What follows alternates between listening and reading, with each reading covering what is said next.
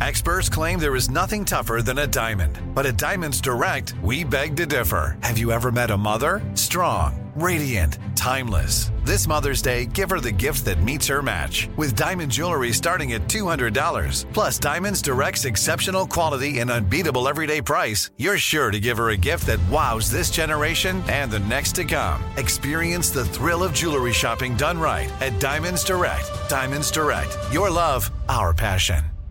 Zeit Gang, you like to watch new stuff, right? I mean, who doesn't? I do. Well, go to Hulu and see what's new because Hulu has new stuff all the time, like Vanderpump Villa, the new docudrama starring Lisa Vanderpump, where first class luxury meets world class drama. A new season of The Kardashians starring the Kardashians, of course, and Grand Cayman Secrets in Paradise, the sizzling new reality show set in the tropical Caribbean. It's streaming now and it's waiting for you on Hulu.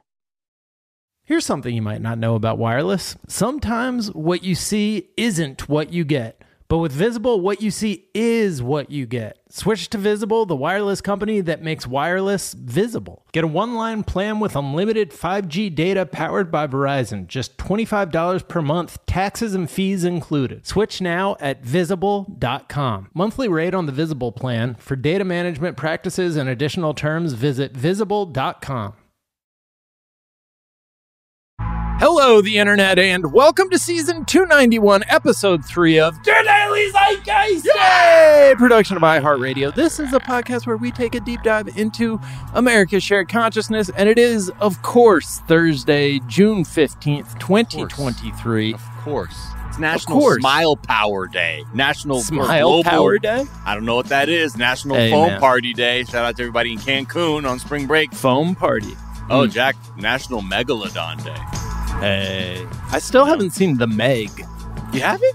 No. Oh, it's and I, I feel like like that that movie would have been my dream for like the first 10 years of my life and now I just People I- change. what man. happened to you, man? You lost Yeah. the love for shark attacks. Thought you were trying to get your whole shit bit out here. Yeah. Not. I know.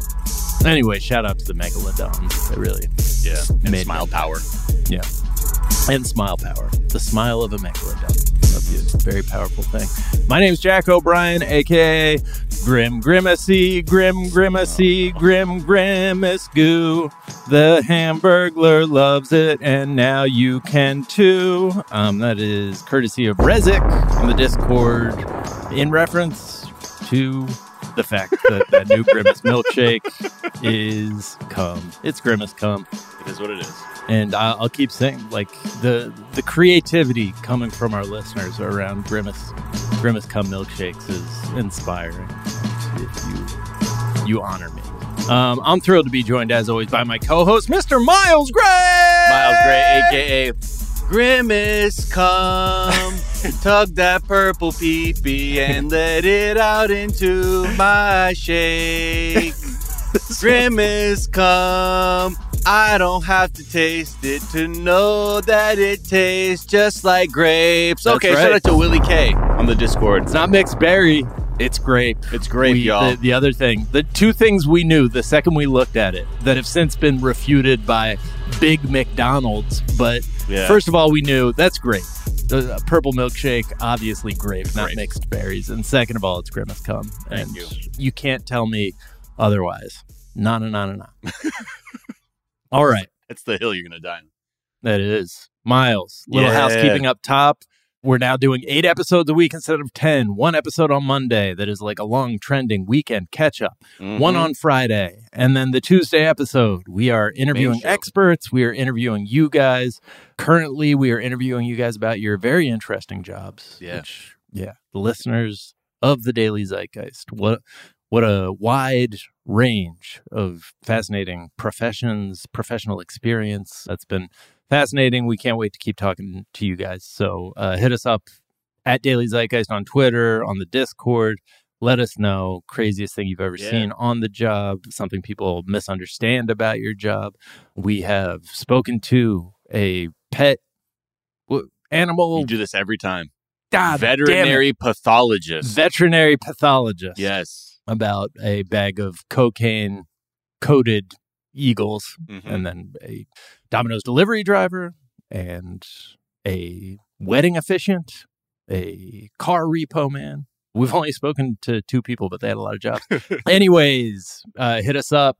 We can't wait to hear more from you sick motherfuckers. And speaking of sick motherfuckers, Miles, we are thrilled to be joined in our third seat by one of the funniest, one of the smartest writers, people I've ever worked with. He is a best-selling author. He is a Emmy-winning writer for Last Week Tonight with John Oliver. He co-hosts the podcast Quick Question with Soren and Daniel. Please welcome back to the show, Daniel O'Brien. Hey! Hello. Thank you so much for that intro and for having me. And uh, I really, gosh, I don't want to to give you notes right off the top, but Oh boy. What a de-escalation of excitement when you go from veterinary pathologist to Domino's pizza delivery driver. But he was so interesting. Oh, Really? Okay. Can I can I interest you in this fact? Once every couple months, people come to the door with their shirt on, but nothing else. Just- eh, Really? yeah, different groups of people. Like it's not always the same, you know, flasher. And they don't acknowledge it. It's not because like his theory was that they're just too high and they're like they they forget they're not wearing pants, but they don't even like once they've had the transaction, they're not like, oh my god, what have I, do-? you know, like Man. again, that's like a stress dream for me. But Yeah. like you always realize halfway through that you you don't have the pants on. But I, I through. think it's just where flashers and other kinds of you know people with strange you know perversions have gone to to get their kicks. Totally. There was that one episode of High Maintenance where a character was doing that over and over again, just as like uh, I think it was Catherine Cohen, but don't quote me on that who played it. But she would just like hang an errant tit out to make people look at, like in a convenience store, or like whenever someone Yeah. was delivering something to her house, and it was clearly a thing that she just like loved doing, just like a Yeah. fun little little prank that she enjoyed. And like someone, a regular delivery person, opened the door and saw her breast out, and was just like, "Come on." Like he's Yeah. seen it all the time. He's just Yeah. sick of He's having like, to deal with it. yeah. More of this. Please. I, I got a lot of tables, man. How are you doing, Daniel? It's great to see. I couldn't even tell that lie. No, it's yeah. You you. It's good to see you. Yeah. How are you? Thanks. I'm good. It's good to be here. Uh, I've been hanging out in Los Angeles for the last couple of weeks, and will continue for the next couple of weeks. Just like a month trip back to my old stomping ground, and and uh, it's a complete betrayal of the promise of what LA is supposed to be. It's been really gloomy and Yeah. gray and cold. It's very Yeah. unfortunate. Well, it's going to turn up this weekend, though. At least there's that. Yeah. Yeah.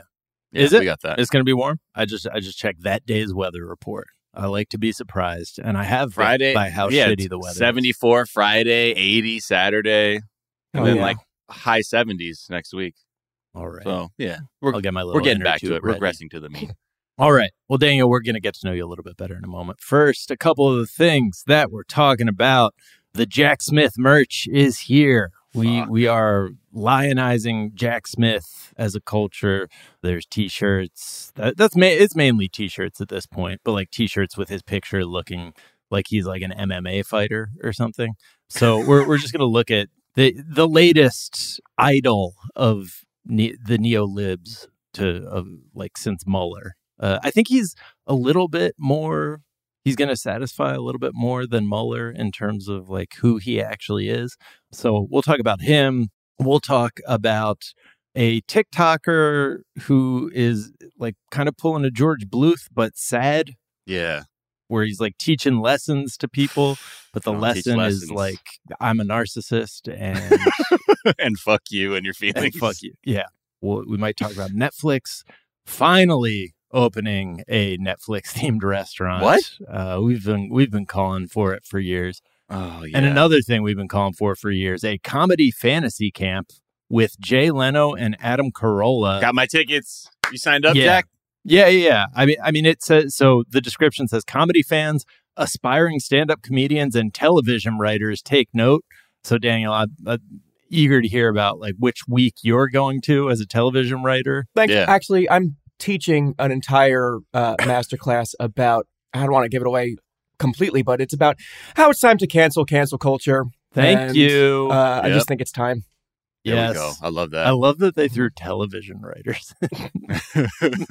television writers, uh, you're Yeah. going to want to come hang out with Adam Carolla and Jay Leno. Yeah. Well, we'll talk about all that, plenty more. But first, Daniel O'Brien, uh, what is something from your search history that's revealing about who you are? unkillable plants. I've recently moved to a new apartment in my home in Jersey, and it's a really nice space, and I want to make it look nice. And because I've been living in a different, I've been bouncing around for a while, and I've been living in like a, a furnished house with somebody else's stuff for the last couple of years. So now I have like my the apartment that I want to be my home for the foreseeable future, and I'm really committed to making it look nice and not shitty and I'm taking notes from like other people's houses that I like a whole lot. And Mm. one of the things that makes me feel really warm uh, and positive when I'm in someone's house, is just like a whole lot of plants. Yeah. I've killed every plant I've ever had Yeah. in my life. I don't Just like a reverse ET, you walk into the room and they Yeah. just crumble They away. will. absolutely. Yeah. And so I, I I don't want to get fake plants because that defeats the purpose for me. And so I was just like tooling around what are the the hardest plants to kill, and I will either have nice plants or I'll kill these too, and that's kind of impressive in its own way. Yeah. Yeah. Was- Is isn't it are are we looking at cacti? What what what's the internet's advice on the hardiest The plants? first one, a lot of people say snake plants. Uh, yeah, I was gonna say snake plant. That's hard. number one on the list is Snake something called go hard. Yeah. cast iron plant, which, like by name alone, excites me. That's I feel like that's what I should be working with. There are no leaves on it. It just looks like a dead shrub, but it's it's like the bristlecone pine. Have you ever seen those? No, Oh, Yeah, what? Bristlecone pro- pine are the oldest living things on the planet Earth, and like they they've been around. There's one Oh yeah. called Medusa up in like Bishop in California. I've seen some of them in person. And they look dead. they look like like the deadest plant you've ever seen. Yeah. it looks like to the point where you're like, that can't be growing. but they're they're like alive on the inside. They're Yeah. Oh, truly okay. like beautiful things, but they look like beautiful like sculptures. They don't look like living plants. Right. yeah, they're they're those little grabby monsters that Ursula creates in Little Mermaid. Yeah, they do look like the little grabby monsters that she creates. Did you see the uh, live action remake by the way? I did. It was so bad. What?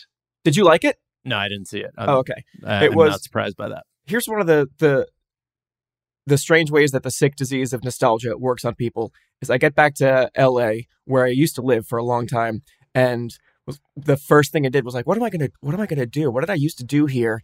And I went to a movie theater by myself to That's watch right. Little Mermaid because that was a thing. I just love going to the movies and the Westwood, the iPic in Westwood is so comfortable and wonderful. They got the reclining chairs, you get Yeah. food delivered right to your chair. And it was like less than 12 hours into my time in Los Angeles. And I was like, I'm going to see Little Mermaid at two o'clock in the afternoon. It doesn't look good. I bet it's not Right. good. And I was right. I'm it's gonna not good. hate this. yeah. That's- That's where I saw the whole this whole movement kick off. That's where I saw the Jungle Book remake. Oh, yeah, for some reason. That theater, by the way, feels the least like a movie theater of any movie theater I've ever been in. Like it just iPic in general truly- that Brent, the one in Brentwood. I don't know if I I've been to other iPics, but that one in particular feels like you're just in someone's big living room. Like I've been Yeah. to movie theaters that have the nice reclining chairs and like the food that gets delivered and like usually it doesn't fuck with me, but like that one in particular, I don't know if like they have low ceilings or something, but it just it doesn't feel like a movie theater to me. Right. like in like yeah, IKEA lamps and stuff Yeah. like on the Yeah. ground. It's like yeah, oh, this is like the walkway. I was gonna say, Dan, like there's like these. I saw there's like these businesses that are for people who are like, I can't keep a fucking plant alive if my life depended on it. And it's basically now ushered in a business where like they've created the kinds of pots where it's like, dude, just keep the water level on the side to this. Are you Right. talking about uh, Easy Plant? I mean, I'm not trying to give any promo, Okay. But yeah. No, yeah, me yeah. neither. They don't pay us, Yeah. so we will Yeah. we will not give them promo. but have you? Oh wait, have you killed an easy? Well, I mean, all that saying, you've killed one of them.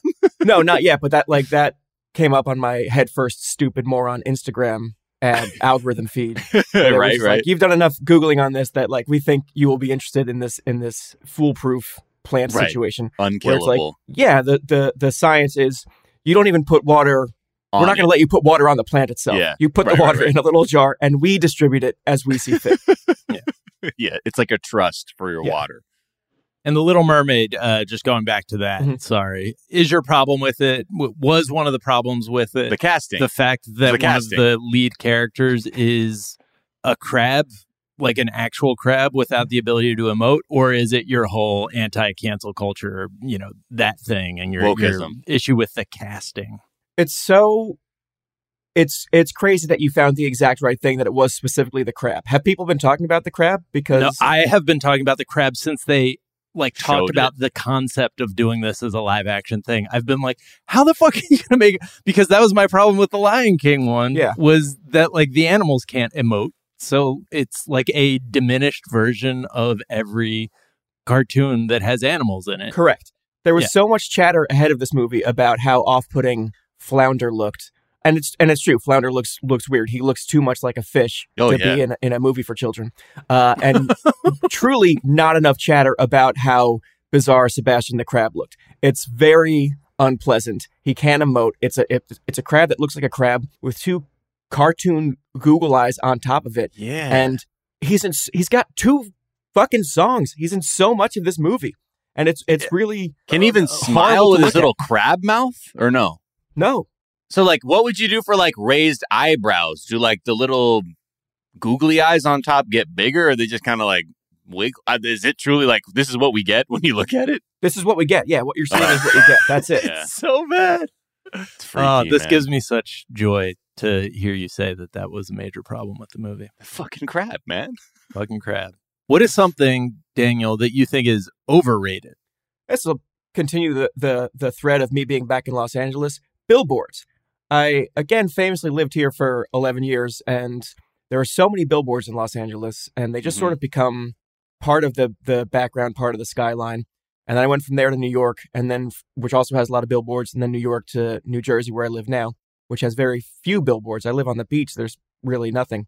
And when I when you come to LA after being away for a while, it's really jarring just how many billboards there are everywhere. If if you were an alien landing here, you would think it was we were all just completely insane. Because where I'm at now, Santa Monica, West LA, there's just everywhere you look, giant billboards for the bear on FX or Hulu. It's not an effective yeah. advertisement. Yeah. I think both, And- actually. Yeah. Okay, good. And it's like on buses, and there's this thing that happens in LA where there's always constant construction on everything, and so they Right. board things up with these giant wooden walls, and then they put billboards on those walls. So you're just seeing the same images from the bear over and over again everywhere you look. I don't know who any of this is for. It's uh, not the hottest take in the world to, to say that LA has too many industry billboards, but you forget about it when you're away for so long, and it's, Oh, yeah. it's so jarring. Yeah, especially when award season rolls around Yeah. and everything's like for your consideration, and it's like you're talking to like a half percent of the population. Yeah. And it's also award season is like the the for your consideration campaigns are always for shows that are not on currently. It's like it's sept, uh, you know July will roll around and they'll be like, "Remember White Lotus?" Like, yeah, huh? yeah, yeah, I, I do. Okay, thank you. I will say I feel a little. So I used to drive from the West Side to our Hollywood studio to record this show, and it and a, a big portion of my drive was Sunset, which is the most like just billboard ridden uh, stretch of road that I think possibly in the Western world. Like there's Yeah. so many billboards, but they put a ton of effort into like the billboards and the designs, and I feel like I was more up on like what was happening in pop culture. Like I wouldn't be surprised when someone was like, "Oh shit, have you seen like the This Is the Last of Us or you know like the the mashup between This Is Us and The Last of Us?" I would I would know about that like 2 months before it came out, you know. And, and now I just feel blindsided by popular culture. So, I'll say billboards in theory very dumb, but they, they were helpful to me because I'm so unplugged from a lot of popular culture. That you just need a big old Just need a big square sign to be like, hey, hey, Yeah, hey, hey, to tell me this. what to think. oh, okay, okay.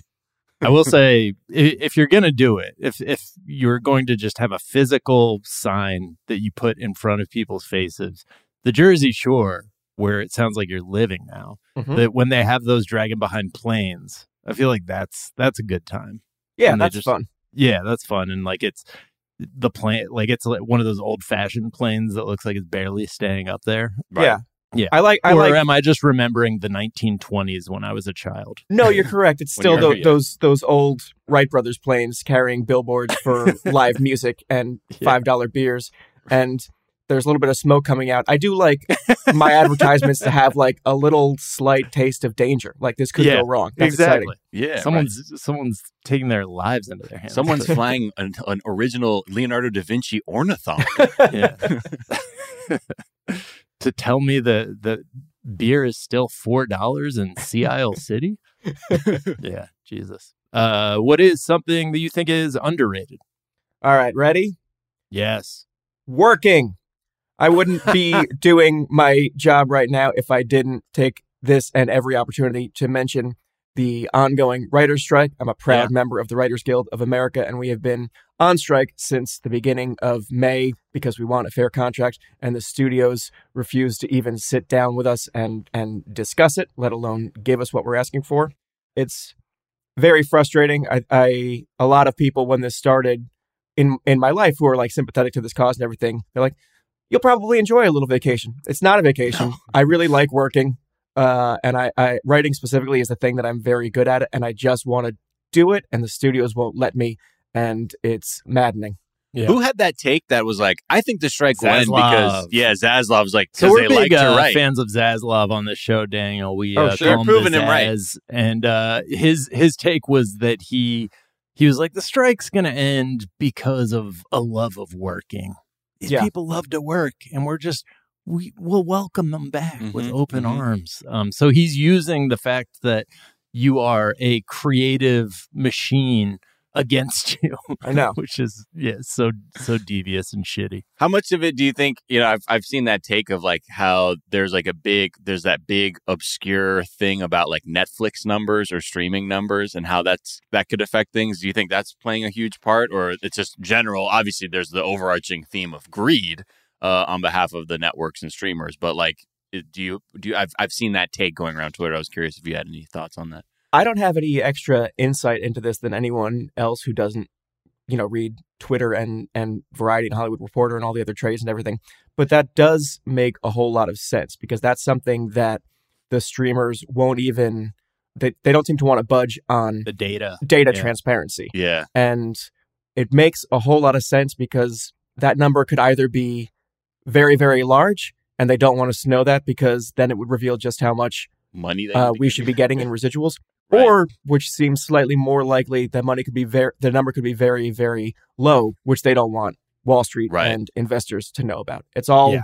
anyone who who has spent any time in in tech or Silicon Valley startups, like it's it all sounds very familiar to every single Silicon Valley startup that eventually burst because they they Yeah. They go big and they go fast and they invest invest invest and they talk about growth growth growth and have very little transparency and then when eventually they have to reveal their numbers everything falls apart because Right. they don't Yeah. they they inflated their own importance and impact Yeah, it sounds it sounds familiar to also the ones that succeed, like Yeah. Facebook. Facebook was did that, and then like this year, I I read somewhere that like Facebook's having like an amazing year, like at the stock market, like Really? at at the stock market where Oh. where, where all the I'm going to the guys go together market, and honey. just throw stocks back and forth. Yeah, like Facebook's stock is like doing well, or they're I don't know. I'm just like how how are we still here after Meta, after the pivot to video bullshit? Oh yeah, and then I, the listener was saying that like the the Twitter video views, it's I think it's like two to three seconds is what triggers a view. Yeah. Now. Really? So right. so we're, we're right back where we started, where people are like, Yep. "You got to see the fucking numbers we're doing here, folks. Give us your ad dollars." Wait, what? It's all it's all an Yeah. illusion. Fuck. Yeah. Let's take a quick break, and we'll be right back.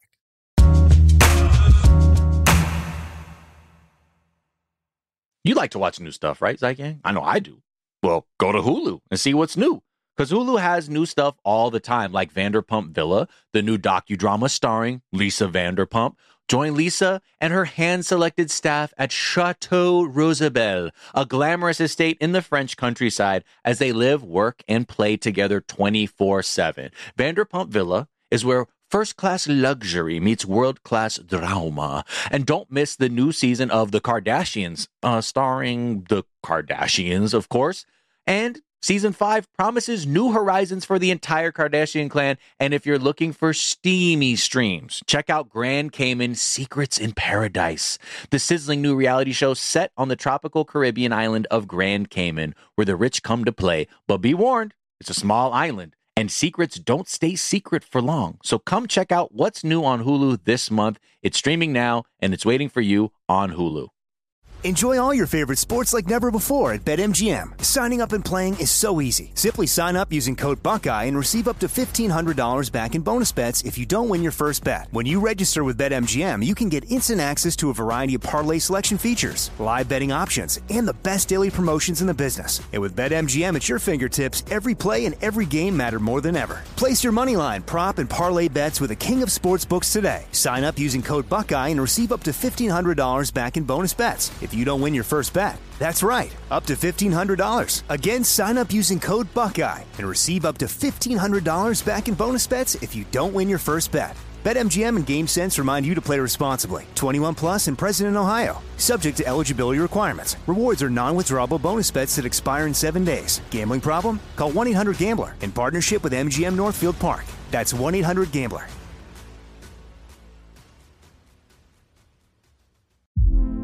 Hey, girlfriends, it's me, Carol Fisher. I'm so excited to tell you about the brand new series of The Girlfriends. In season one, we told you about the murder of Gail Katz at the hands of my ex boyfriend, Bob. At one point, a woman's torso washed up on Staten Island and was misidentified as Gail. She spent nine years in Gail's grave, and then she just disappeared. It's almost like it's become this moral obligation to find her.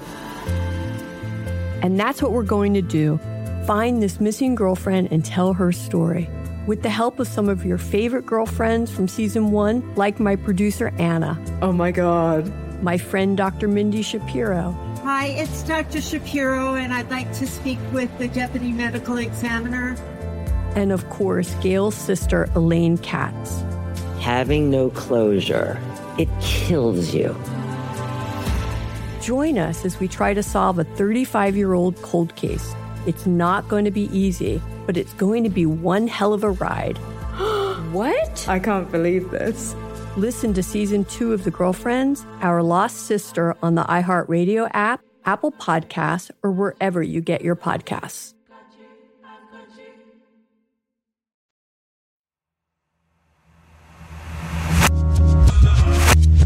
And we're back.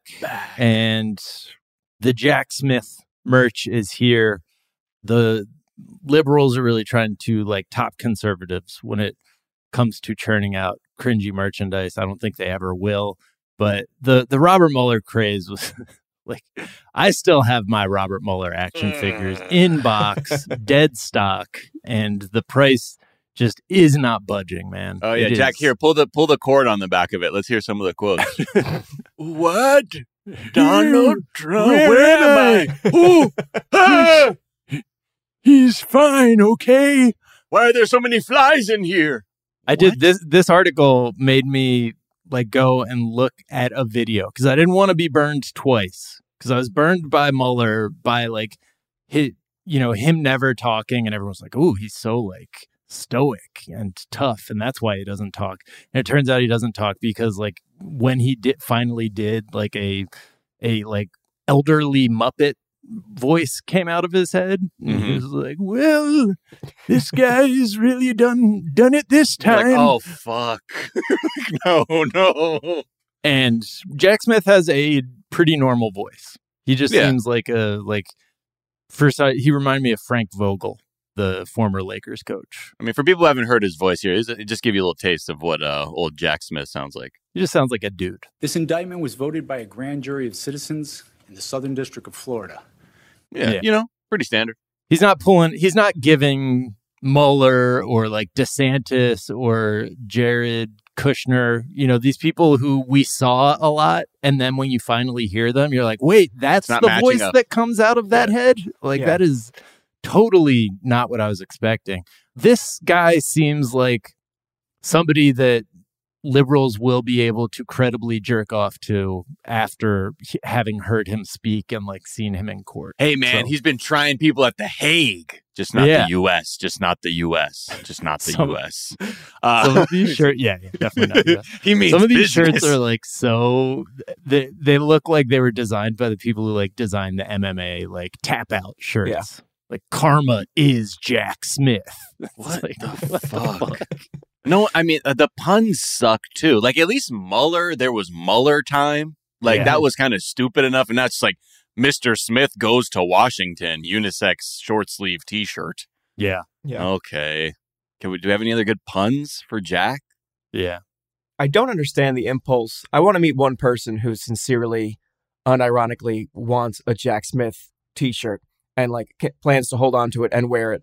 It's just like, and this happens every election cycle. This happens all the time. There's always insane merchandise for whatever the hot new political figure is, and I Right. just want to fast forward in time like 15 years for someone to be caught in a sleep shirt, and they're like, "Who the fuck is Beto Jack. O'Rourke?" Why do you got a, a, a, a clearly photoshopped shirt Yeah. of him shirtless, like riding a horse? Like, oh yeah, I was really excited about this Yeah. uh, Yeah. perpetual Democrat loser. Always Beto Yeah. mm, O'Rourke. Wait, what's what's Four Seasons total landscaping? now that one Ah, rules. that one still Nothing. rules. And yeah, no, I want to meet those people too because I'm fucking upside down on these Karma is Jack Smith shirts. I've got crates of them here. Yeah, I told you, Jack. Helvetica, like maybe would have been a better font than using. I think was that Curlz MT is the font that you're using. Curlz MT. Yeah, not a great one. Now I have to look up that font. You haven't seen Daniel, you- you're you're a font guy, right? That is one of the most insulting things you've ever said to me. I, thought, I thought you were a font. You don't know guy. Curlz MT? Yeah. this one. Oh yeah. Okay. Curlz Yeah. MT. Yeah. Yeah. It's like for little kids' birthdays that like where you're doing the decorations on a dot matrix printer. Yeah. Yeah. I mean, I think it's so funny too because like there's such a trend right now with just bad, just like merch in general, not even to do with politics. Like everyone's doing the old, like sort of, uh, what is Cash Money Records, like 90s Southern rap album kind of aesthetic, like on a t shirt or like old wrestler t shirts. Yeah, they couldn't even do a Jack Smith like that where he's like in a Rolls Royce. Right. You know what I mean? With like glittery a, like font. a no limit style T-shirt Yeah, with Jack yeah. Smith. 100%. Yeah, these suck. The ones that they've released so far, this one features the slogan "Somebody's gonna get jacked up," which what the fuck? I mean, I might buy just for for myself. Like that's a cool, it's a cool slogan for me. But uh, yeah, just uh, irreg- irrespective of uh, political context, that's a cool thing for me to be saying. The only way to catch a jack off is to have Jack on the case. I think would be Uh-huh. a good one. Yeah, I'm I'm, I'm sending that one to T Public now. Yeah, We'll I what guess that's for that good. Now, now that I think about it, Trump's a real jack off. Thanks. what do we do here? The real problem with this guy, real jag off. Am I right, folks? What is I I I get that like we that I get I get that we have to that people in their minds these fucking like Mueller or Smith or you know Alvin Bragg or whatever they become like these savior figures but like to the point of making just the most low energy merch I mean I guess that that's the point is like just like how there's grifters on the right there's people like some asshole's gonna buy this stupid shirt that I just made designed in two seconds and I can just make money off of that enthusiasm when oh shit when in the end it's like let's just fucking get off this stuff like that these people are to save us it's the problems are so much bigger than what fucking Jack Smith can do Miles just dropped his handgun, by the way. He likes to Yeah. play with his handgun while he's. It's not loaded okay I learned my lesson All right. Well, speaking of real jack offs, let's talk about this guy, Belgian TikToker. Do we have his name? I don't. it's it's not even worth saying his name is we won't his- even say his, His name is David Baerten. And if you really want to fucking waste your time, he's at Ragnar LeFou and there's underscores, but I'm not going to give you that information. So anyway, I think fans of Arrested Development, Yes. we bring this up, they will surely remember the patriarch's penchant for teaching lessons to his children, George Bluth, in the most intense and fucked up ways, where he would get his friend and former employee J. Walter Weatherman, who was an amputee, had he had one arm, be the shock value focal point to get his kids to do things like leave a note or stop yelling and things like this, where they would get in these terrible accidents and freak the kids out. And then J. Walter Weatherman would be like, and that's why you always leave a note. Well, this guy is taking a page straight out of that book when he faked his own death and he got his wife and daughters to all promise that they would all just pretend grieve the loss of their father and family member. So, you know, daddy can do a TikTok. Right. And once like word spread of his death, quote unquote, people gathered like in Liège or whatever to for this fucking funeral. When the service began, this guy fucking descends in a helicopter. Yes. To surprise the mourning family and friends. And most people were fucking confused because they're like, wait, what the fuck?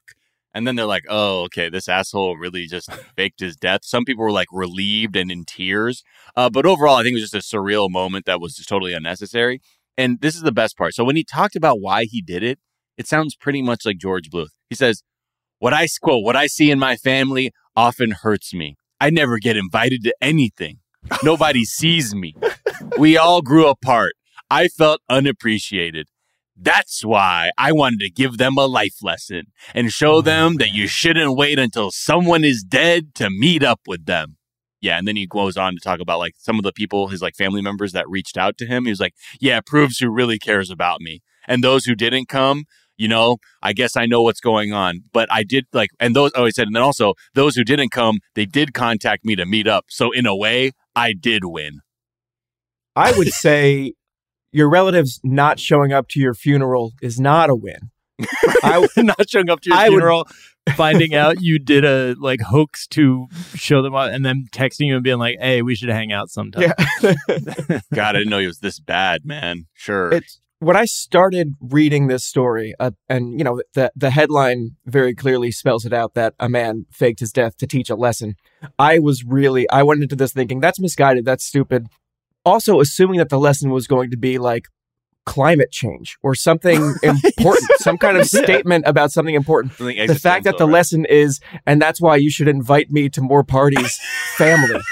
that is the saddest possible reason Yeah. to fake your own death.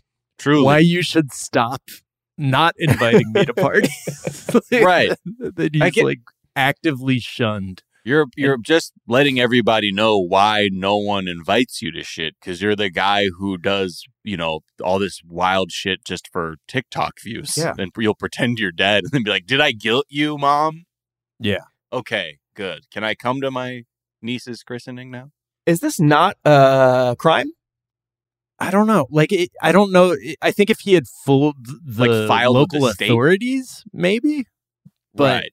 yeah, I, I if he just like t- had them post on social that he was dead and then like invite to a fake funeral, like probably not. Oh yeah, know. the the daughter. This is what's most really fucked up. Like in the post that was about his death, his daughter wrote this caption: "Rest in peace, Daddy. I will never stop thinking about you.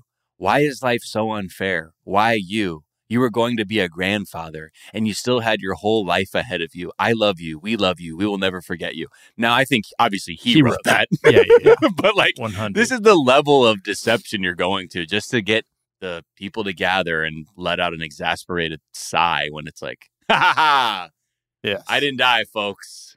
I'm actually Man. still alive. But yeah, I don't know. I think this like goes on. Just we've we've seen this like really bizarre need, like the the content creation era is just like affecting everything from like parents being like, "Oh, you thought my to- you thought my toddler really got a prison tattoo?" No, I just pretended up until that point and then made you believe that. And this kind of like tangentially, right? Alexander Sammon in Slate was observing just the shit that was happening outside of the courthouse in Miami when tr- at Trump's arraignment, and their observation was like so many people were just there to live stream or capture content. Like even the MAGA people, they were all there to promote like a Twitch, an Instagram, a TikTok account, whatever. So not so much that they're really pissed about what was going on with Trump, but like his arraignment was an opportunity for like their own personal like enrichment and brand building.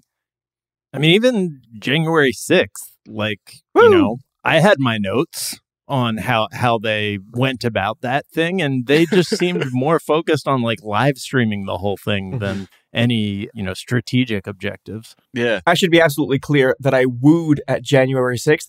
I should uh, add some context. That's it happens to be my birthday. Yes, that is, that's it's now right. been, been co-opted by this whole other situation.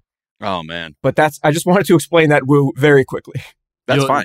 You'll show them all though. One Yeah. one day we'll we'll know January sixth for the right Yeah, reasons. absolutely. Again. Yeah. What was that like on your birthday when like did you start off being like being like this some shit could go left today or you're like I don't know let me just focus on my birthday or because you were I- there, right? yeah, you yeah, were in I- Washington. Yeah, I my main thing was like I can't believe they let us just walk right in here. I'm gonna put my feet on everyone's desk. Uh, the the, the Show day itself, them. like a lot of people, I was like completely glued to my TV and, Right. and absentmindedly fielding birthday texts from from friends and family. The funny thing about January 6th now is every year on my birthday, I get calls from relatives that start out with happy birthday and then inevitably turn into like, I still remember where I was a couple years ago. I just, I thought the country was falling apart. I couldn't believe it. What were we going to do? I was like, yeah, okay. Thanks, Aunt Kathy. Great. yeah Great to hear from you. wait but do you remember where you were when I was born on January 6th no no not at all but my god what a bleak day Yeah. Uh, It's- I'm- My birth is the second most important January 6th in my family now, which is Oh, huge, huge hit. uh, but but speaking of people turning everything into content, I've uh, this reveals how o- old I am, and because I have old man concerns now, and I've talked about this before on my own podcast. Quick, quick question with Soren and Daniel. One of my like biggest fears and and sources of anxiety that I live with every day is I don't want to be some kind of collateral damage in some young TikToker's prank. It's like a, a mm-hmm. real concern. Anytime I'm in a Target or just out in the wild and I see a youth with a phone, I'm like, he's gonna fucking kick me in the balls. And if I get mad, he's gonna say it's a prank, and then I'm gonna get Right. madder, and then that's gonna be the thing that gets views too. It's like, it's just one of those things that's hanging over my head. Like I know any minute now I'm gonna be a, on some 16 year old's prank show, and and I'm gonna be made to look very foolish by by some teen millionaire. What's- yeah. I think I don't think I've talked about this, but I was I think I was collateral damage in a like prank thing. I was in a Target and these teens kept turning like putting uh, on the Bluetooth speakers like they they were somehow hijacking like the speaker like all all the speakers in the audio visual like section of audio the visual department of the Target Uh-huh. to like play like really filthy like rap songs and like I Uh-huh. was with my kids so you like my instinct was to like literally like shake my fist at them and like cover my kids ears just be the exact person they so I, ha- I haven't gone and searched for it because I don't know how I would do that but uh yeah if, if anybody sees a, a prank video of me you meant to do that yeah Yeah. yeah exactly What's the worst like prank like Daniel that you are envisioning? Like, because I know the fact that you've thought about it this far, I know that there's probably levels to the kinds of pranks you want to be in, but there's probably one that you saw on TikTok and like that's the fucking kind I absolutely never want to fucking be in. There's the the the kind where they'll be in a mall and they will steal someone's purse or their bag and run away. And then if you Oh. if you catch them, they say it's just a prank, bro. It's just a prank, and they point to all the cameras around. Right, right, and right. Sometimes it's uh, it it feels good because the the pranker will get like kicked in the face by some Right. person who's helping out. But very often the the person who gets mad because their purse was stolen is made to look like some some dork Yeah. scold loser. Yeah, yeah. yeah yeah And I I Right. I fear that. I fear like every time I'm out walking with my girlfriend that someone's going to take her purse or do something to mess with her and I will in a misguided attempt to defend her humiliate both of us in the process. Right. or or like you're like, no, Daniel, don't fall for it, and you let Yeah. him take off. And you're right. oh, phew. What the fuck? He just stole my purse. I, it could be a fucking prank. I'm not getting us involved in that shit. That's just so yeah. I not hate this the- time twitter or tiktok say that phrase so much all right let's take a, another break and we'll come back and talk about the eagerly anticipated netflix restaurant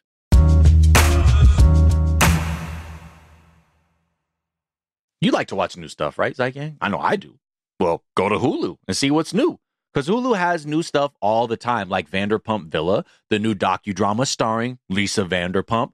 Join Lisa and her hand selected staff at Chateau Rosabelle, a glamorous estate in the French countryside, as they live, work, and play together 24 7. Vanderpump Villa is where First class luxury meets world class drama. And don't miss the new season of The Kardashians, uh, starring the Kardashians, of course. And season five promises new horizons for the entire Kardashian clan. And if you're looking for steamy streams, check out Grand Cayman Secrets in Paradise, the sizzling new reality show set on the tropical Caribbean island of Grand Cayman, where the rich come to play. But be warned, it's a small island and secrets don't stay secret for long. So come check out what's new on Hulu this month. It's streaming now and it's waiting for you on Hulu. Enjoy all your favorite sports like never before at BetMGM. Signing up and playing is so easy. Simply sign up using code Buckeye and receive up to $1,500 back in bonus bets if you don't win your first bet. When you register with BetMGM, you can get instant access to a variety of parlay selection features, live betting options, and the best daily promotions in the business. And with BetMGM at your fingertips, every play and every game matter more than ever. Place your moneyline, prop, and parlay bets with the king of sportsbooks today. Sign up using code Buckeye and receive up to $1,500 back in bonus bets if you don't win your first bet. That's right, up to $1,500. Again, sign up using code Buckeye and receive up to $1,500 back in bonus bets if you don't win your first bet. BetMGM and GameSense remind you to play responsibly. 21 plus and present in Ohio, subject to eligibility requirements. Rewards are non-withdrawable bonus bets that expire in seven days. Gambling problem? Call 1-800-GAMBLER in partnership with MGM Northfield Park. That's 1-800-GAMBLER.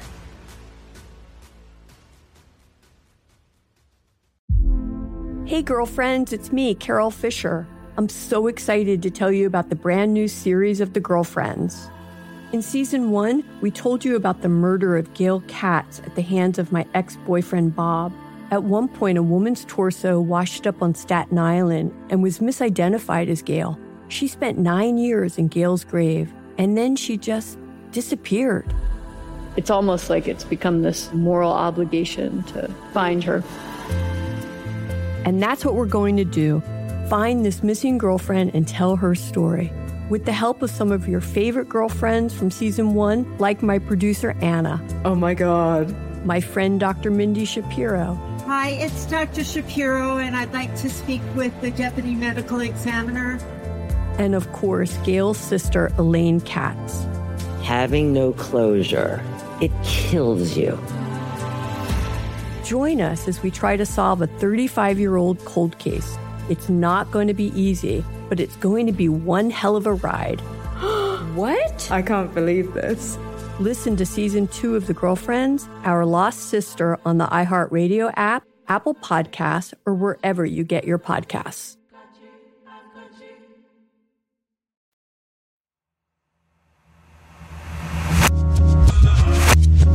And we're back. And you know, with the, with these writers going on strike, Netflix got to make some money somehow. Won't Yeah. won't people please think of of the Netflix Of executives Teds of the world.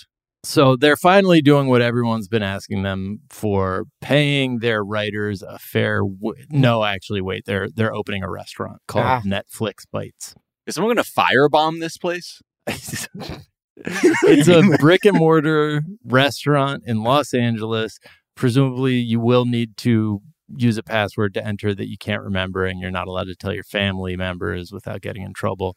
But it will feature food from Netflix shows and not like sloppy steaks or like you That's know. the only thing I'd go for. Yeah, if it was if I like were ever to fun, go against my yeah. brethren in the WGA, I'm like, bro, they got sloppy steaks. They're they're doing it all with like unscripted food shows, like Chef's Table, Iron Chef Quest. Ah, Sorry, Iron ah. Chef Quest for an Iron Legend. Oh yes, You may know that I may notice I am not familiar with any of these.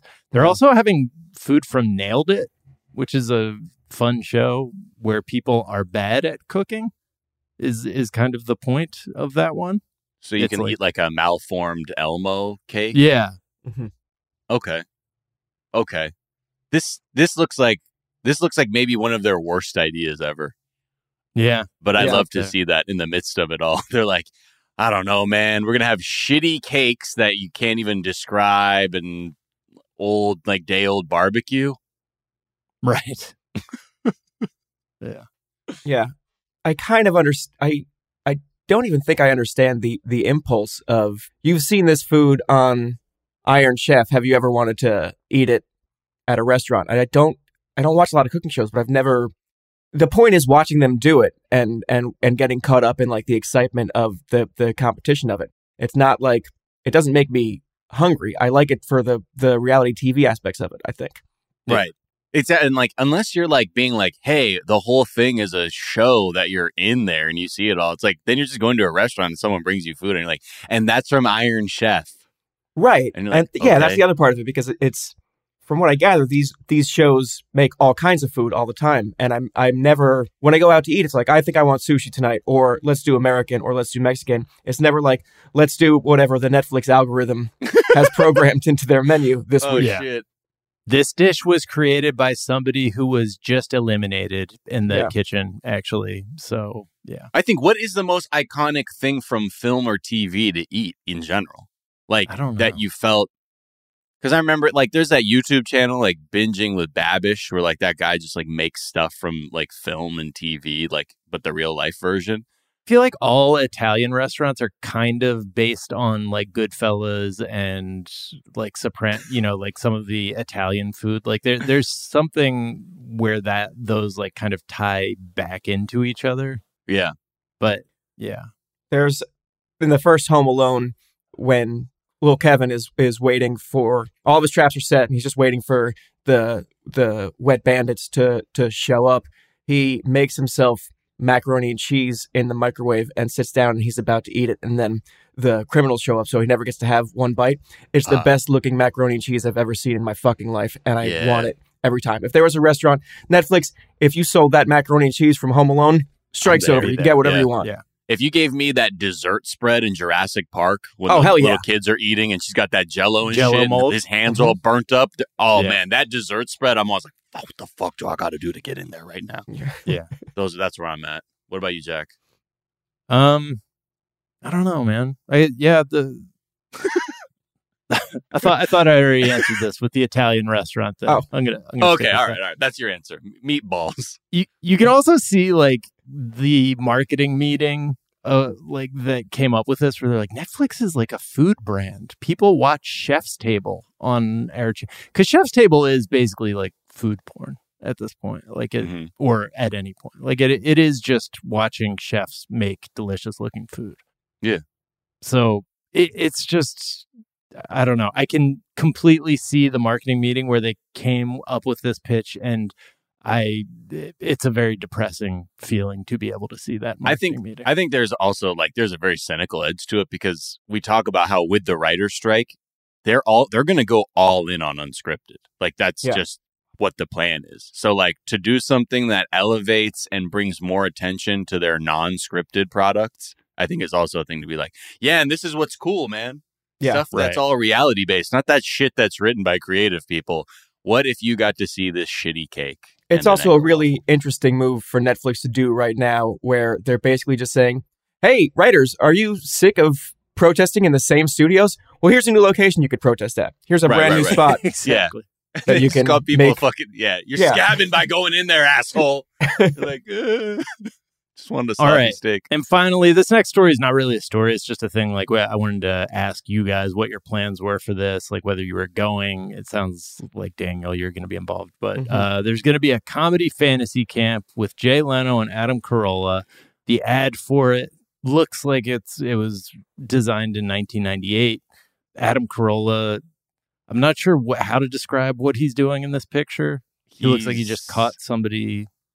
Like, He's peeping scolding. on I think he's scolding you for being woke yeah, that's probably true. because he's doing Yeah. like a finger wag. Yeah, he's asking you triggered much. That's what he's Right. doing. He's like, "You've got pronouns." It's like, what the Yeah. fuck? Yeah, sorry. Oh wow. Yeah. So, comedy fans, aspiring stand up comedians, and television writers, take note Adam Carolla and Jay Leno have partnered with the producers of Rock and Roll Fantasy Camps to launch the first ever Comedy Fantasy Camp, a four day event which offers participants the opportunity to work with some of the most successful talent in the comedy industry. I mean, they're It's right there. in- They're headlining it. Yeah. Yeah. I like that one of the the guest speakers is a writer from the show Friends, and like no disrespect to any sitcom writer in the '90s, but teaching a class today, it's got to be like, well, the secret to success is you know, write Friends, write a show back in Yeah. the time when writers were getting paid ninety million dollars to make sitcoms. It's that easy, folks. It's Yeah. that easy. Uh, just get on a good, just get in a good writer's room, do a couple seasons, and then you can own a house. You can own yeah, two what- houses. what's my what's my path to success? Uh, I wrote one episode of Spin City 19 years ago, and now I'm a millionaire. Yeah. Um, have you who are who is Alonzo Bodden? That's another Alonzo comedian. Bodden is like a he's one of the panelists on that show Wait Wait Don't Tell Me and he's a stand-up comedian. Ah, okay, okay. He seems fine. Seems like okay, well, like at the camp, you're going to d- receive the following. You will get to do. You'll develop your own stand-up routines and perform them on a real Oh comedy God. stage. Oh, That was- Jack, This That sounds so see that. depressing. Also, it's happening in Hollywood, which like that's where our studio is, and it is just always full of tourists looking like bewildered by the fact that Hollywood is like just the worst part of Los Yeah. Angeles. Like it's Right. just everything is caked in dirt. It's Yeah. it's a mess. Over Reading there. that part about how over this this week long or four day process, whatever, you're going to develop your own stand up routine. That is the loudest like grift signal I've ever heard in my entire life. It's so clearly like no one if the, if the if the comics were were trying to teach you how to be a stand up in good faith, they would first and foremost say you you starting out cannot write a competent stand up routine in 4 days right. uh, as an assignment for class. That's Yeah. not where it comes from. yeah it's well uh, but there's like i feel like there's going to be some good you know gritty talent coming through this camp because it only costs 3000 up to $4000 if you pick the vip mentorship package the So VIP. yeah, yeah. this is course. going to be a bunch of very wealthy people getting together to write stand like i kind of almost 3,000. feel like we need to send somebody to this Yeah. I feel Jack. I think we. I. I can't do it. I don't think my mental health is like strong enough to withstand. I think I would do it and just do some really wild shit up there. Like get naked Yeah. and just see it, like just fuck with everybody there and just see what the fuck happens. But like the, but to your point, like Daniel, like it, it really is doing the, the thing where they're waving this, like it's a grift because the whole thing is basically like you're gonna get a video of yourself on stage at the improv by the Yeah. end of it, and I think a lot of people are gonna be like, I need that for my fucking reel, just to be up there saying my weird, shitty jokes, learning how to write you know, alienating comedy. It's, it's all going to be wonderful. and it's based on the the popular long running like rock and roll fantasy camp where you you do the similar thing where you go and you learn from like other famous musicians and you maybe play somewhere on stage at the end of it and if any of your listeners are thinking of going to comedy fantasy camp and spending the $3000 to do it just before you do that to become a successful comedian ask yourself if any rock star you know said that they got their start in rock and roll fantasy camp. If there is one successful story from there, then sure, go for it. But I'm pretty sure the answer is no. Oh man. Oh, Jack. yeah, that's where Freddie just- Mercury came out of. Should we just they go got to- that part out of they got that part out of Bohemian Rhapsody? Do we just go to the like the uh performance, like the graduation show? Because I think that's really what you want to see is the culmination of this three thousand to five thousand dollar grift to hear them just tell a bunch of like rinsed and reused shit jokes. There's a before and after. I I just went to my son's last day of kindergarten, and on, on the wall Aw. they had first day of kindergarten pictures and last day of kindergarten pictures. And it was really cute, great idea. He looked hella grizzled compared to when, how he did at the beginning of the year. But like, I, I feel like in the four days of this comedy fantasy camp like if we did like before and after pictures like they would just like so just the light will have left their eyes like on the way out Yeah. just be like but I- eh, yeah exit interviews would be fucking amazing I There's I something called the do that. groupie package. Oh no No. And that just that's an add-on, which basically means you can bring your spouse or significant other who has access to all the meet and greets and headliner jams and get take a picture with Jay Leno and Adam. wow. and you get lunches. what a joy for them But you cannot go to any of the comedy workshops. Those are those are locked down just for Yeah. the paying doofuses. highly proprietary private information that not everybody has access to that you're going to learn here. There's a So- podcasting workshop, a voice acting workshop, improv workshop. Oh, Oh, my Jesus. god. Oh man. I mean, sure, I don't begrudge anyone for getting the paycheck except for like fucking Adam Carolla and Jay Leno. But, you know, I, Yeah. I'm just picturing the like UCB, you know, talent, like talented improvisers who are like collecting a paycheck for doing this. And, you Sure. know, great. Good for you. Awesome. Uh, I also, I lo- love the like writers that they have. They have like this guy from Friends, Liz Astrof from King of Queens, Kevin Hench, just Tim Allen. He just, Yeah. is that a show or he's just he's just generally a Tim Allen guy? Good for him. just hanging with Tim, man. That's his big thing. Yeah. But the paychecks must be fucking huge if they have like a friends right if it's worth it for a friends writer to Yeah. Do this. I mean, I mean, it makes sense, right? Because the first, the first thing was just grifting on people who had this like repressed wannabe rock star shit from the seventies and eighties. They could never Right. get out, so they're like, "Man, I can like Hammy say Sammy Hammy Sagar, Hammy who's a- Sagar. who's an I love that, off-brand yeah. impersonator, uh, but like Sammy Hagar, like I'll jam with him with my like terrible guitar playing." And I think with this one, now we're in the era of like wannabe comedians and hot take artists. Yeah. That this is almost seems like the perfect grift for this era of lonely. Yeah, this is irresponsible.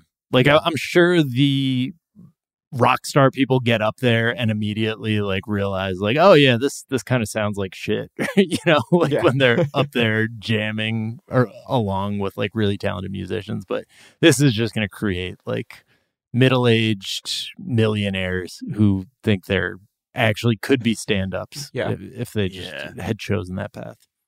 Are you guys worried at all that this is going to steal some clientele away from your upcoming podcasting fantasy camp? Are you? Is that announced yet?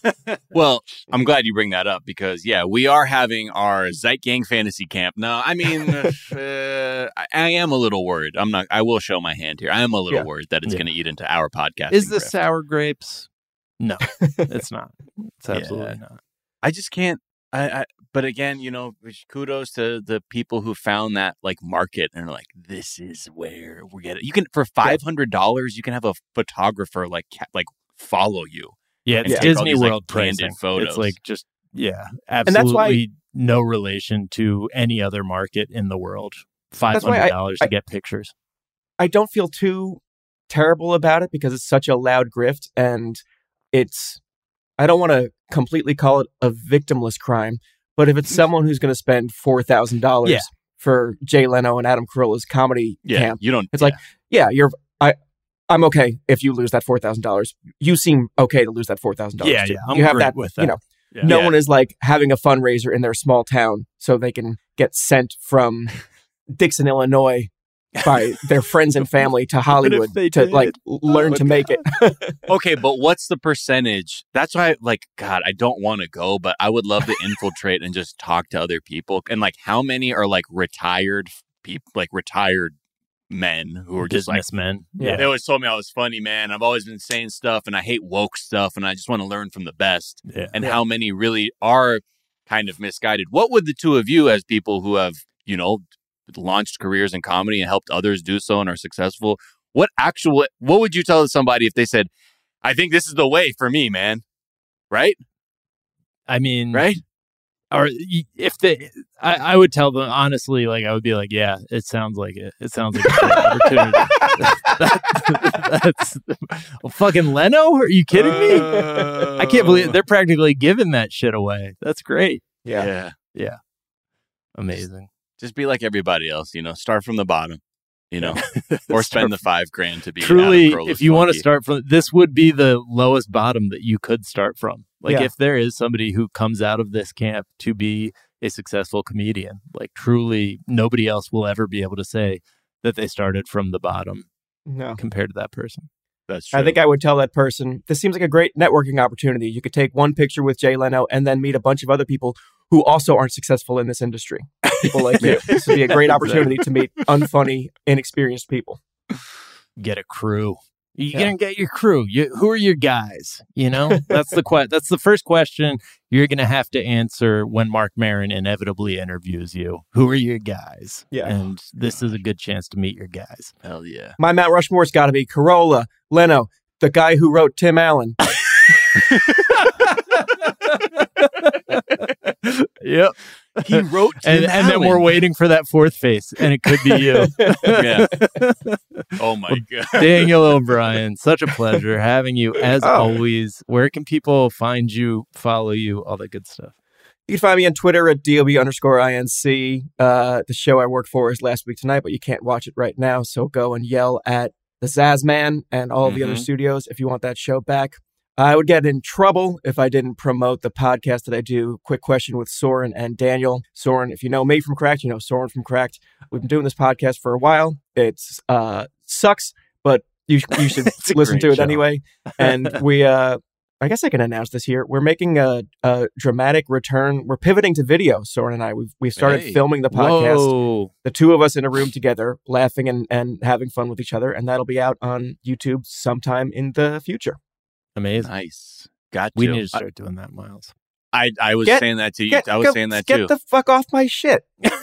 well, no, no. Hey, to be fair, Yeah, bro. I to just be- I was just telling a person about the podcast, and they were mystified by uh, podcast uh, podcasting as a concept, and we're like, "You're not on YouTube? Like that's the I've seen podcasts on YouTube. Are you right. They're like what- they're talk shows on YouTube, right? They're Right. like, I guess Yeah, that is how most people ingest them now. But to be fair, Daniel, I I actually got the idea because that is one of the slugs of the things you'll learn at the fantasy comedy camp. Right. uh, right, about right. getting into comedy and digital media with the rise of platforms like TikTok and YouTube. Comedy is taking new form. So I was thinking like, oh shit, we should take it Yeah. out from that. But yeah, I guess I guess I stole that idea from you. yeah, yeah. amazing. Is there a work of media that you've been enjoying, Daniel? There's three real quick ones. I saw Spider Verse for the second time in theaters yesterday, and that movie rules so much. I'm Fucking obsessed with it. friend of the pod, Jamie Loftus's book, Raw Dog. Incredible. I finished that a few days ago and uh, I just love that book. And everyone who listens to this show knows how funny she is. So get that book if you didn't already. It's a New York Times bestseller. Yeah, yeah. My favorite tweet, and it lives within a family of tweets, is I don't know if you guys talked about this on your basketball show or not. Uh, did you see Joker getting interviewed at a press conference and they asked him if he is excited about the parade coming up? No, It's my favorite thing. The, the interviewers are like, you were you were saying that you were surprised that you didn't feel much of anything, but you feel more now. And are you excited about this parade? And Joker looks off camera and says, "When is parade? When is parade?" I say say Thursday, and he goes, "No!" And like his face drops. He says, "I have to go home." oh no. yeah. I was hoping the only thing I said is that I was hoping he would ride down the middle of like in the parade on one of his like little horse-drawn His horse. carriages. yeah, which are I I realized that I was assuming they were little horses, but it's Yeah. they are normal-sized horses. He's Right. just a He's giant. just giant. Yeah. Yeah. He is someone that that I obviously don't get a ton of Denver games in Jersey, so I didn't get to watch him play too much.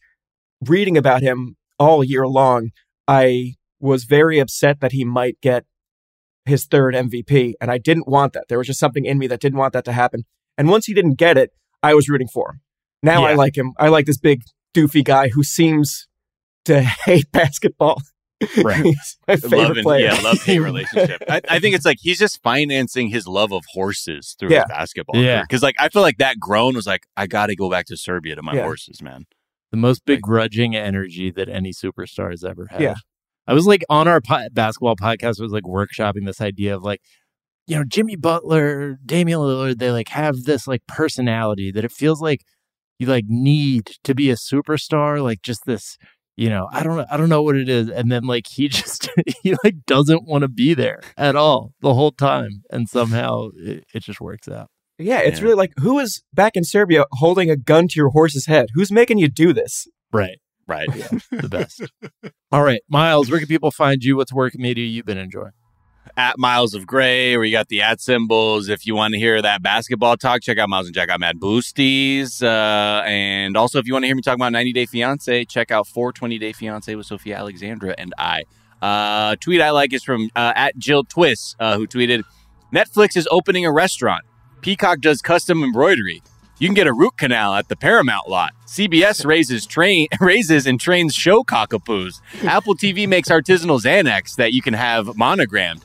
HBO is now a horse. Amazing. you can find me on Twitter at Jack underscore O'Brien. I don't know. I don't. I don't think I have anything I've been enjoying. Shit, That's so past sad. lives. Past lives. I, I enjoyed. I think I talked about. Oh, that, yeah. so that's a good movie. Go check that out. And I'm going to see Spider Man with my kids this weekend. For the first time? For the first time. Oh. It's so I, fucking. by that. I mean Spider Man on Hollywood Boulevard. Why? Oh, what, right, what were you guys yeah. talking about? Yeah. Wait, wait, wait, Daniel. Who was your what was your favorite? Like, what what was your favorite thing? Wh- Who's your favorite spider person from the? Uh, I mean, I'm gonna join almost everyone and say Spider Punk ran Yeah. away with that movie. Yeah. yeah, those- yeah. Daniel Miles Kaluuya killed that. Uh, you can find me on Twitter at Jack underscore O'Brien. You can find us on Twitter at Daily Zeitgeist. We're at The Daily Zeitgeist on Instagram. We have a Facebook fan page and a website, dailyzeitgeist.com, where we post our episodes and our footnotes, where we link off to the information that we talked about in today's episode, as well as a song that we think you might enjoy. Miles, what song do we think people might enjoy? Oh, you're gonna really like this track. This is from uh, this artist Tanna Leone, and this is from this is again. I was like listening to an album, and the first track I heard on the album was so good. It's called "The Love Intro," and it kind of given like a little bit of Kid Cudi vibes on this one. Uh, so check this one out. This is T A N N A, uh, and then Leone L E O N E, and it's called "The Love Intro." All right. Well, the Daily Zeitgeist is a production of iHeartRadio. For more podcasts from iHeartRadio, visit the iHeartRadio app, Apple Podcast, or wherever you listen to your favorite shows. That's going to do it for us this morning. Back this afternoon to tell you what's trending, and we'll talk to y'all then. Bye. Bye.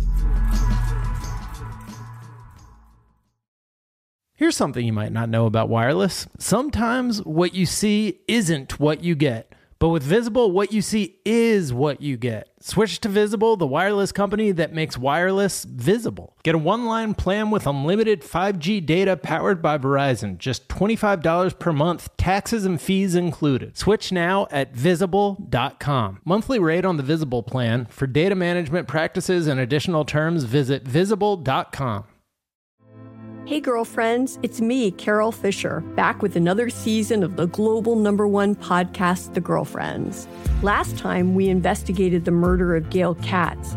This time, we're uncovering the identity of the woman who was buried in Gail's grave for a decade before she disappeared. Join me and the rest of the club as we tell her story. Listen to season two of The Girlfriends, Our Lost Sister on the iHeartRadio app, Apple Podcasts, or wherever you get your podcasts. If you love sports and true crime, then there's a new podcast from executive producer Dan Patrick and hosted by me, Jay Harris, that you won't want to miss. Playing Dirty Sports Scandals. Each week, I'm squeezing the juiciest details from some of the biggest sports scandals ever. I'm talking Marcus Dixon, Olympic gymnastics, Cain Velasquez, salacious Super Bowl level scandals. Join me on the dark side of sports by listening to Playing Dirty Sports Scandals on the iHeartRadio app, Apple Podcasts, or wherever you get your podcasts.